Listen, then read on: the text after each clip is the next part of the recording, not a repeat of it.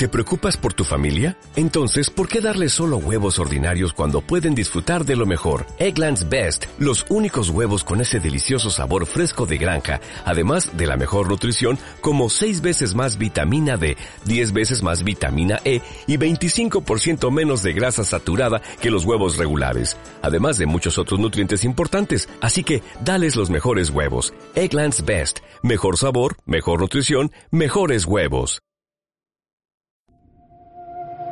Si no sabes qué hacer, a dónde acudir y has recibido muchos no como respuesta, este podcast te brindará un espacio de ayuda y orientación. Bienvenidos a la consulta. Hablemos de extranjería, nacionalidad y asilo. Con la abogada Machelin Díaz. Soy Machelin Díaz, abogada especializada en extranjería, nacionalidad y asilo acá en España. Y en este nuevo episodio tenemos a una invitada especial, a Yadira Heredia, donde nos va a contar cuál ha sido su historia en España para poder conseguir la residencia y la deseada nacionalidad. Bienvenida Yadira a nuestro programa de podcast. Espero que de verdad puedas dar tu mensaje de aliento a todas las personas que están esperando la nacionalidad. Cuéntanos tu historia. Muchas gracias por la invitación, Ashley. Y bueno, espero que lo que vaya a contar ahora les valga para algo a los, oyentes. Y bueno, en general, yo terminé de estudiar administración de empresas en Santo Domingo en el 2013 y yo tenía muy claro que quería aplicar para una beca de la que ofrecía el Ministerio de Educación. Entonces, en 2014, a inicios del 14, eh, sale la convocatoria y yo no me lo dudo, yo aplico directamente y me, yo tengo la beca.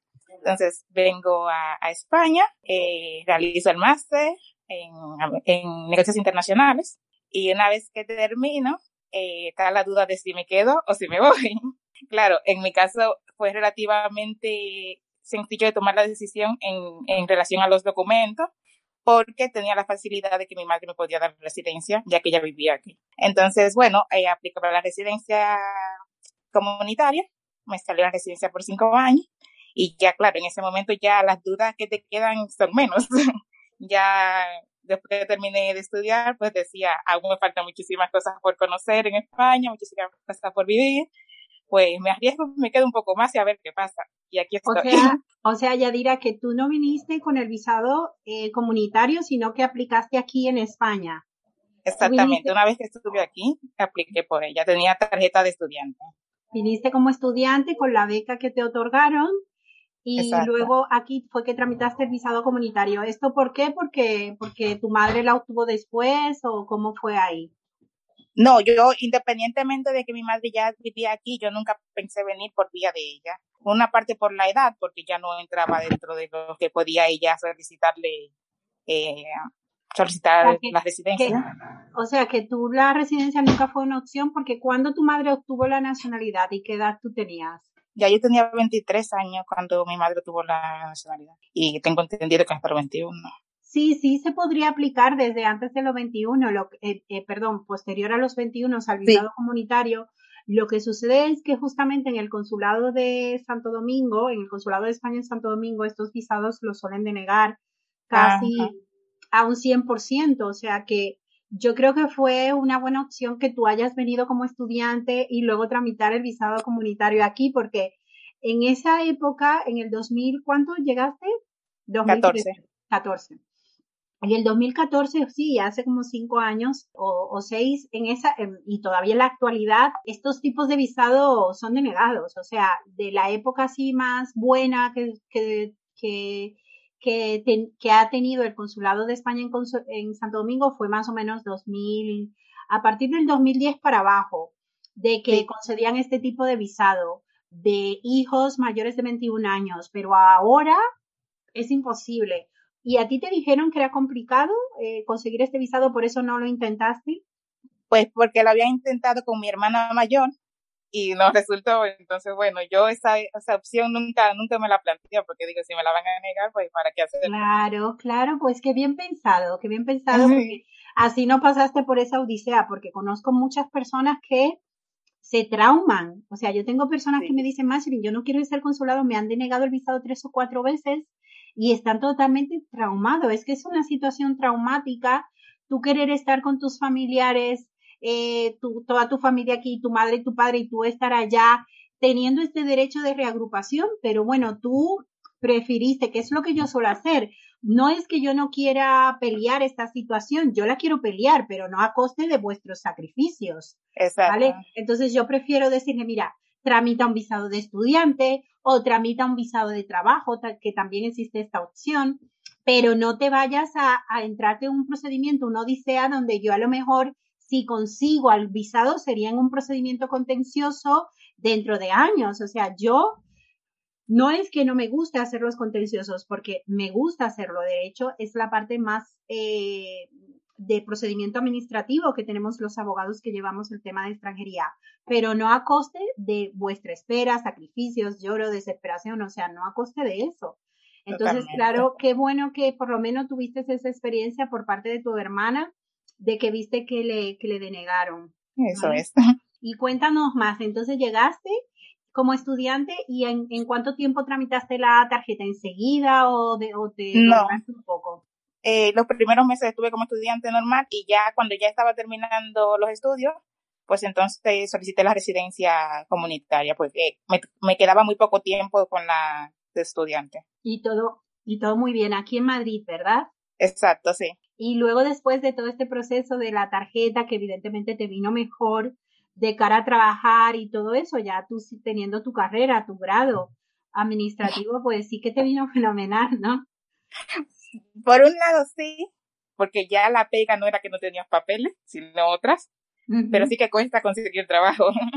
Cuesta bastante, o sea, sí, hay mucha gente, eh, yo a diario tengo muchas eh, en consultas, eh, ya sea también personalizadas y también por, por nuestra página web, de personas que aún teniendo el permiso de trabajo no consiguen el contrato de trabajo. Y si consiguen incluso es para trabajar en negro, es, es trabajando sin, sin estar dado de alta.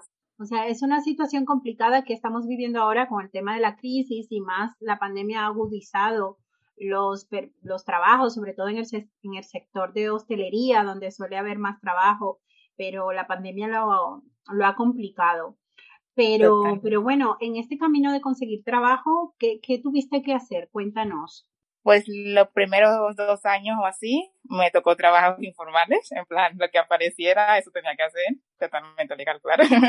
y luego pues tuve la oportunidad por medio de una amistad eh, apliqué para una oferta de trabajo donde estoy trabajando ahora, ya llevo cuatro años y es, son tareas eh, administrativas, o sea que relativamente estoy en mi área y muy bien, pero sí que los dos primeros años fueron aquí unos meses, allí otros meses y así, de trabajito en trabajito. Y algunas entrevistas de trabajo sí que te pedían, por ejemplo, homologar el título. Ya luego, bueno, de ahí muchas veces por poner tres requisitos, otras veces ni siquiera lo miran, o sea que una vez que lo homologué ni siquiera me lo han preguntado. Sí, lo que pasa es que eh, yo sé, la gente siempre me pregunta, pues si yo por ejemplo homologo o, o, o, estudio en España, ya como que tengo el permiso de trabajo asegurado, ya tengo que me van a contratar asegurado y yo le digo, mira, ni una cosa ni la otra. O sea, y yo siempre le digo a la gente que aunque nosotros tengamos el permiso de trabajo, aunque tengamos nuestro título homologado, eso no quiere decir que nos van a valorar mejor o peor. Realmente lo que, lo que se toma en cuenta a la hora de conseguir un trabajo, pues es nuestra capacidad, nuestra valía, nuestra experiencia, Exacto. que desde luego no nos van a dar esa oportunidad. Y ahí es donde yo siempre le recomiendo que nos, que, que estemos alrededor de personas que nos puedan recomendar a trabajos, que puedan eh, dar una buena recomendación de nuestro trabajo o simplemente Exacto. trabajar, que yo sé que eso no está bien, trabajar gratis por lo menos unos meses para que vean cuál es nuestra capacidad, porque un título homologado no asegura que te van a contratar, ni tampoco eh, tener un permiso de trabajo. Desde luego te va a ayudar las puertas porque no van a dar el alta, pero si la empresa o la persona sabe que tu trabajo de verdad es bueno, que tienes capacidad, teniendo título o no, no, no te van a contratar. De hecho, yo tengo una anécdota muy chula de un, de un solicitante de protección internacional de, Egipto que él eh, estaba muy preocupado por el tema de la homologación. Él es ingeniero de obras. O sea, esta es una carrera muy regulada y bueno, él es muy preparado, súper preparado, habla tres idiomas, eh, tiene una capacidad descomunal, Eh, y él me dijo, Marceline, estaba muy preocupado por el tema de la homologación. Y bueno, yo se lo expliqué de la mejor manera posible porque aparte de que yo le explico de que uno tiene estas imposibilidades para poder trabajar de la homologación, yo le explico el procedimiento porque el procedimiento tarda años, te tarda dos años y en el caso de él, él también tenía que tener el, el castellano, como no habla castellano, y claro, él no lo tenía, y para él iba a tardar más hasta que no tuviera el castellano. Pero se, lo hizo súper rápido, se aprendió muy bien. Y de repente me dijo, cuando ya tenía el permiso de trabajo, de solicitud de asilo, que de hecho le concedieron la condición de refugiado, me parece que al año, y, me dice, Marceline, pues mira, fui a una entrevista y me dijo el ingeniero que yo no necesito la homologación, que yo igual voy a ser el ingeniero de la obra, no voy a firmar, pero me van a pagar igual porque saben mi capacidad. O sea, le iban a poner como de gerente, no sé qué, y me dijo, no, es que yo voy a pagar igual, yo voy a cobrar igual que un ingeniero y no voy a tener la homologación. O sea, y yo me quedé así, wow, qué bien, Mohamed, me alegro mucho. Sí, sí, sí, es que él vio mi capacidad, me hicieron la evaluación y yo realmente no iba a ser el ingeniero de la obra, pero me estaban pagando como un ingeniero, lo único que en un puesto de trabajo y yo sé muchísimo más. O sea que ese tipo de cosas son las que yo digo que sí se puede, sí se puede. Cuando uno no tiene la homologación de conseguir ese trabajo, las empresas buscan la manera de ponerte un puesto de dirección o de algo para que puedas trabajar legalmente y pagarte lo que te correspondan, porque normalmente todo eso lo hacen también es para pagarte lo mínimo también. Sí, y otra cosa que, en lo que mencionas de, de los idiomas y tal, eh, yo también recomendaría que una vez llegas aquí, es verdad que puede ser difícil encontrar trabajo al principio en lo, que tú has estudiado o cosas así, pero que no pierdas el enfoque, en plan, trata de prepararte, eh, seguir preparándote en eso. Si necesitas aprender idioma, hazlo. Si son cosas de tecnología, hazlo. Porque las oportunidades se van a presentar y si estás preparada, pues mucho mejor, ¿sabes? Claro, y también no cerrarnos eh, la, la mente. Es decir, no tengo la homologación, no tengo el permiso, no voy a hacer, no voy a postular a nada de eso. No, hay que postular. Aunque no tengamos la experiencia de trabajo aquí, aunque no tengamos el título homologado, o sea, no, no nos limitemos nosotros, no nos pongamos barrera nosotros mismos a la hora de iniciar todo este proceso de trabajo, porque esas barreras mentales, pues, te pueden quitar valor al puesto de trabajo que tú, que, que, tú estás buscando. Entonces, eso se percibe, todo eso se percibe a la hora. Si ya yo me siento al menos, la empresa que te va a contratar te va a sentir al menos también. ¿Vale? Entonces, tus trabajos fueron eh, a día de hoy, gracias, eh, gracias a Dios, es relacionado con, con tu carrera, ¿verdad? Ahora sí. Pero al principio no, claro que sí, al principio cuesta. Eh, claro. De hecho, yo trabajé como becaria, me parece que dos, tres años, trabajé como becaria tres años. Tuve la suerte de que me pagaban, porque hay personas que no le pagan como becaria. Y luego después, pues sí que tuve mis trabajos normales, pero siempre se requiere esa, ese comienzo duro, ese sacrificio, ¿verdad? Eso es. Y tú en ese proceso de, de haber trabajado en otras áreas o para de comenzar de abajo, ¿cómo te sentiste? Pues llegan momentos que te desilusionas muchísimo, que te preguntas si esto vale la pena, que te planteas regresarte, pero eh, hay que seguir porque no es fácil aquí, pero tampoco nadie te asegura que será fácil allí. Y bueno, hay, hay que luchar y, y seguir, que las oportunidades van a llegar. Sí, claro que sí. Hay que, hay que, hay que persistir. Hay que persistir porque eh, si uno luego por, por esas negativas que tuvo no sigue, pues ahí ya sí que entramos en un, en un agujero negro y nos salimos. Exactamente. ¿Y cuánto tiempo más o menos te tardó para conseguir ese trabajo relacionado con tus estudios? Mm, dos años. Dos años. Dos años. No está mal, no está mal, nada más. Claro, pero tú también tenías el apoyo de tu madre, de tu familia, eso ayuda bastante. Totalmente. Porque aparte de tu madre, ¿a quiénes más tienes aquí? Bueno, luego de yo llegar al, a los dos años, al año y medio, llegaron mis hermanos más pequeños. O sea, estamos nosotros. Bueno, pues por lo menos estás a ir acompañada. Supongo que también para tu madre ha sido un alivio que tú puedas aportar a la casa, porque supongo que con la carga de tus hermanos pues tener este ingreso más le ha venido fenomenal. Exacto. Y luego después de, que ya tuviste la residencia y trabajaste, cuéntanos tu proceso de nacionalidad. Pues solicité nacionalidad en el 2017 y me la concedieron en diciembre del 2020 tuve el aprobado. Y una vez que, que, tenía la resolución ya y todo, pues me doy cuenta que me falta un documento para completar el proceso de la jura. Y empecé a tocar puerta a varios abogados a buscar información que podía hacer porque realmente no sabía qué hacer. Y todos me lo ponían muy gris. no había prácticamente opciones. Y era como, bueno, si aceptan esto, vale, si no, pues solicítalo otra vez y ya está. Y hasta que no me llegó un momento que empecé a buscar en internet y tal, y, encontré tu página. Y ahí tenías un, algo publicado sobre esa misma temática de alguien que había perdido un documento, lo que sea. Y yo escribí incluso por ese, en ese momento, pero estaba tan desesperada que dije, bueno, voy a solicitar una, una consulta. Y ahí cuando me pongo en contacto con ustedes. Sí, la verdad es que justamente lo que te pasó a ti, nosotros nos ha pasado bastante. Lo que sucede es que los criterios, tanto de registro civil como del ministerio, no han sido claros. Una de las cosas que nosotros tenemos como experiencia es que lamentablemente todo se va haciendo sobre la marcha. Y cuando se hace todo sobre la marcha, pues marean al abogado, marean a la persona. Entonces es como, no sabemos qué hacer y si, y si nos olvidamos y le hacemos de la vista gorda, mejor porque no vamos a poder resolverlo nunca. Y eso es algo que yo, eh, en mi experiencia, no solamente personal, sino profesional, he visto que esto es uno de los defectos de las administraciones públicas aquí, que cuando no tienen un, una, un modelo de contingencia o algo para solucionar un problema, que digamos que estos problemas le puede pasar a todo el mundo, pues que no sepan cómo reaccionar, qué hacer. Y tampoco busquen una solución. E, y claro, y dejan a la persona, como te han dicho esos abogados, solicítala otra vez. O sea que yo creo que esa opción por parte del ministerio también, que la solicite otra vez y, y así no resolvemos este problema.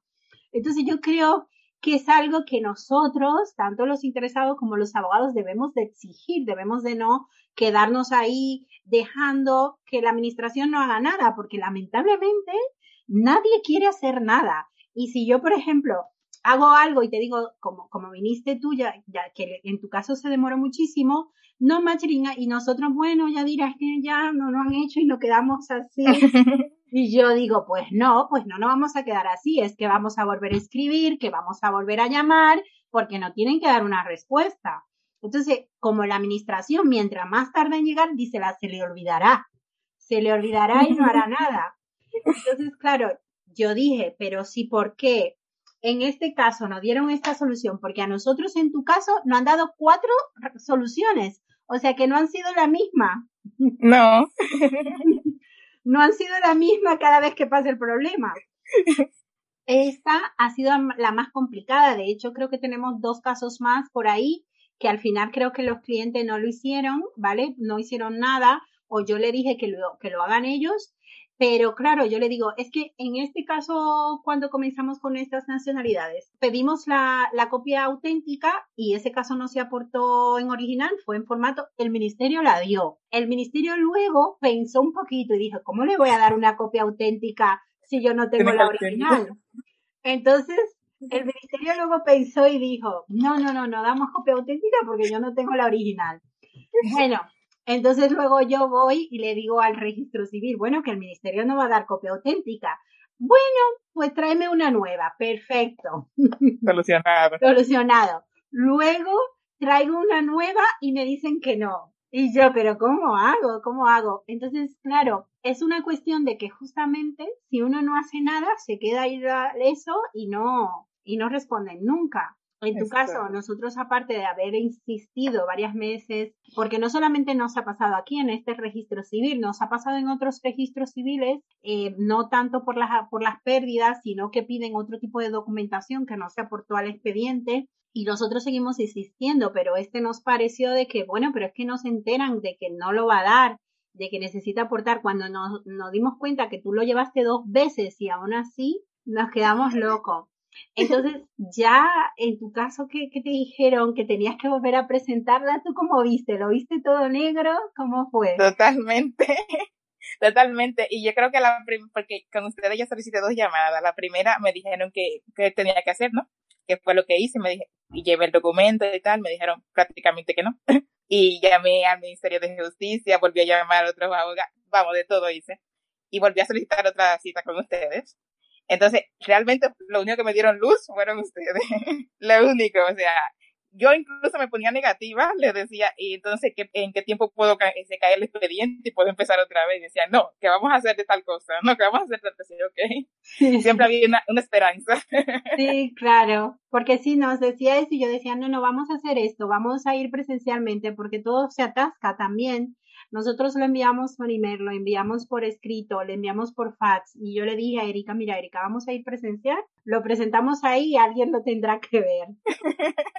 Y porque, claro, después que, que el defensor del pueblo nos dijo, no, que ya hablé con no sé quién, que tienen que llamarle, creo que ahí pasaron como un mes más o menos. Sí. Claro, ya yo dije, yo, yo estoy desesperada, igual que tú, pues nada, que vaya.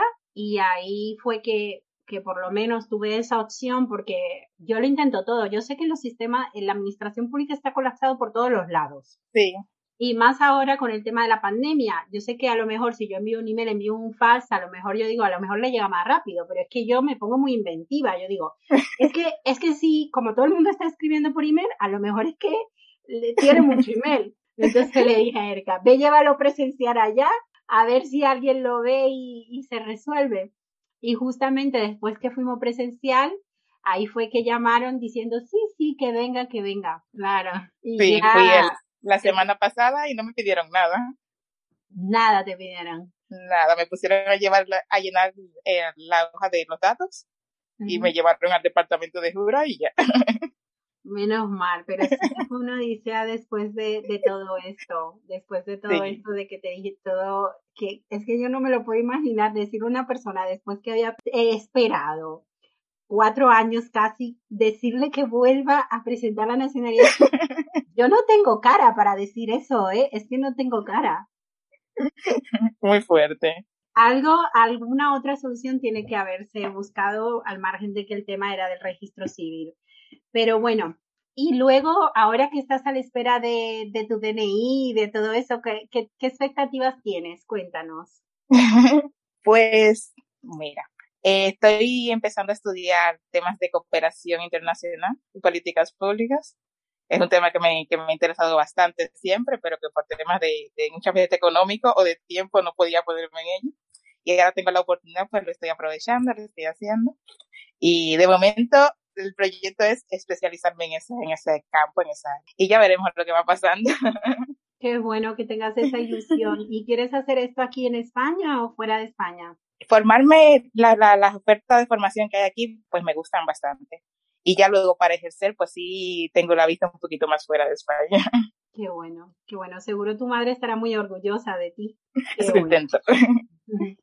Pues me alegra mucho de verdad que finalmente ya estés a la espera de tu partida para tener tu DNI, que tengas estos proyectos nuevos ya con tu nacionalidad. Y ya para finalizar, ¿qué mensajes le puedes decir a toda la comunidad extranjera que viene a España y que inicia todo este proceso? Bueno, que, que lo intente, que no deje de, de luchar por lo que quiere, por sus objetivos, que van a encontrar momentos difíciles, muchos obstáculos, pero que no se puede tirar la toalla. Hay que intentarlo. Al final, el que te tome más tiempo que otros en, en lograr tus objetivos no significa que no lo vas a, a, a lograr. O sea que hay que seguir. Así es, hay que seguir. Y sobre todo, guiarse de buenos abogados de que nos en este camino nos puedan asesorar y que, y que no nos los ponga todo muy negro. Exactamente. Totalmente recomendado. Bueno, muchas gracias Yadira por tu tiempo y por y por dejarnos compartir tu historia con todos nuestros usuarios y con toda la comunidad de nuestro despacho. Espero que de verdad puedas cumplir este sueño de seguir estudiando y, y siguiendo, digamos, quitando la mitología de, de qué hacen los extranjeros en España y eres, la verdad, un verdadero ejemplo para toda la comunidad. Muchas gracias. Muchas gracias, Yadira. Gracias a ti. Gracias por compartir este nuevo episodio de la consulta Hablemos de extranjería, nacionalidad y asilo. Recuerden suscribirse en nuestro canal de YouTube y comenzar a escucharnos por eBots, Apple Podcasts y Spotify. Hasta el siguiente episodio, un saludo.